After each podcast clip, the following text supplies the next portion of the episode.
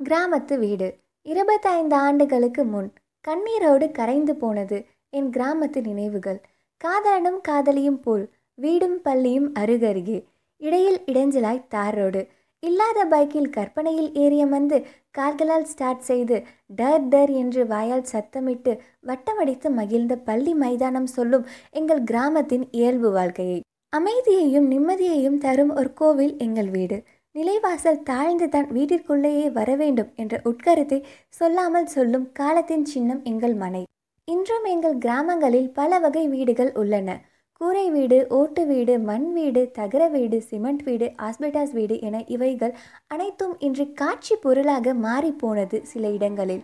மழை காலங்களில் எங்கள் வீட்டின் அழையாத விருந்தாளியாய் தங்கிச் செல்லும் தண்ணீர்.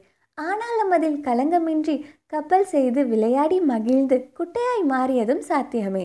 மின்சாரம் இல்லாத பொழுதுகளில் மண்ணெண்ணெயில் திரியேற்றி கைகளை தீபத்தின் குறுக்கே எடுத்துச் செல்லும் மகிழ்ச்சி எப்பொழுதும் அலாதிதான் அந்த கிராமத்து வீட்டில். மண் தரை தந்த சந்தோஷம் எத்தனை டைல்ஸ் கற்களாலும் தந்துவிட முடியாது. தென்றல் வந்து தீண்ட அண்டை வீட்டு ஆட்டுக்குட்டியும் கண்ணுறங்கும் எங்கள் வீட்டு முற்றத்தில். விழுதுகளில் தூளி கட்டி ஆடும் இன்பத்தை சந்தனமர ஊஞ்சலால் கூட நிரப்பிவிட முடியாது என்பதை நாம் அறிந்ததே. திகிட்டாத வெயில் அவ்வப்பொழுது சிந்தும் மழை துளி ஆங்காங்கே தோன்றும் வானவில் சாமாரம் வீசிடும் தென்னங்கீற்று ஓலைகள். கண்ணிற்கு எட்டும் வரை வயல்வெளி இவைகளை விடவா சொர்க்கம் என்ற ஒன்று இந்த மண்ணில் உள்ளது? அடுத்தடுத்த வீடுகளாய் இருந்தபோது நான் கண்ட அந்யோன்யம் இன்று அடுக்கு மாடியாய் ஆனபோது காற்றோடு காற்றாய் பறந்தது ஏனோ இந்த நகர்ப்புறங்களில். மரங்களோடு நண்பர்களாய் பழகி வாழ்ந்த ஒரு சகாப்தம் தரும் இன்பம்.